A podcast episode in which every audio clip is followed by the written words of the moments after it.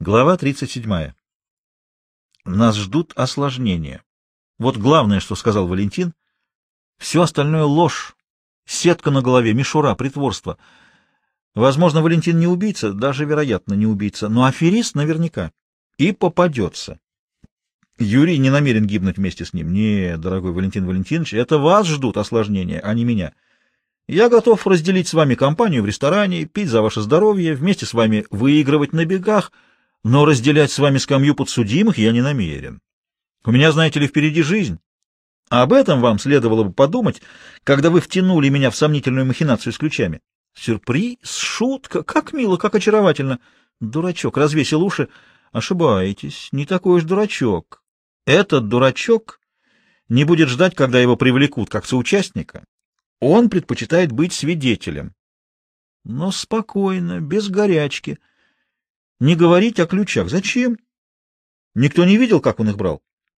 Валентин никогда не признается, что воспользовался ключами. Вообще будет все отрицать. Документов не крал, был с Зимиными в театре, не убивал, был с Мишей в цирке. Значит, остается афера на фабрике. Об этом он честно расскажет. Поздновато, конечно. Ничего. Кому рассказать? Следователю? Страшно туда идти. Один раз придешь, потом затаскают и следствие идет об убийстве инженера Зимина. Если Юра придет туда, то он как бы соединит аферу с убийством, то есть обвинит Валентина в убийстве. Этого делать не следует. Надо об афере рассказать Мише Полякову. Он еще председатель учкома и занимается этим делом, интересуется. И пусть Миша сам думает, что делать с его признанием. Если доберутся до Валентина, а через Валентина до него, то, пожалуйста, он сам все рассказал в школе, в учкоме, товарищу М. Полякову. Но товарищ Амполяков не поверит в его искренность. Будет чего-то выуживать, выспрашивать. Пойти к Генке? Еще хуже. Из этой троицы только Славка, единственный интеллигентный, порядочный человек.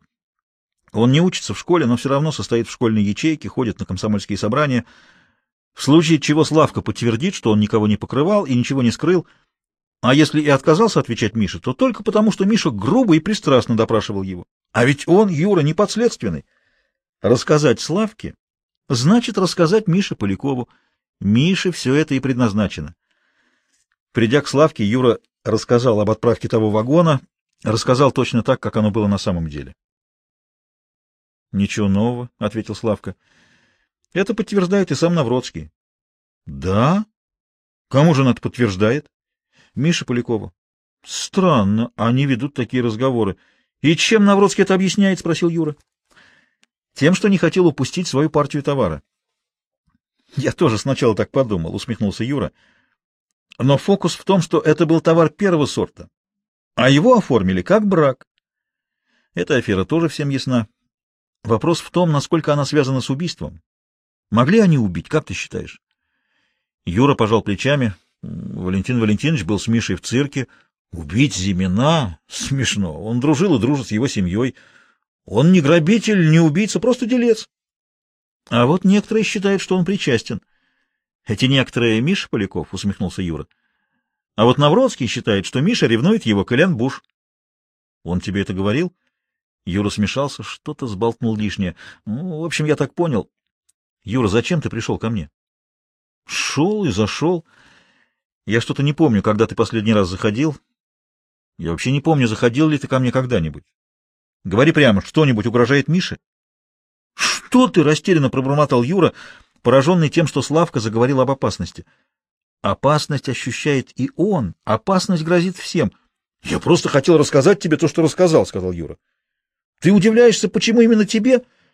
Миша разговаривает со мной как прокурор, а я этого не люблю, потому и рассказал тебе, его другу.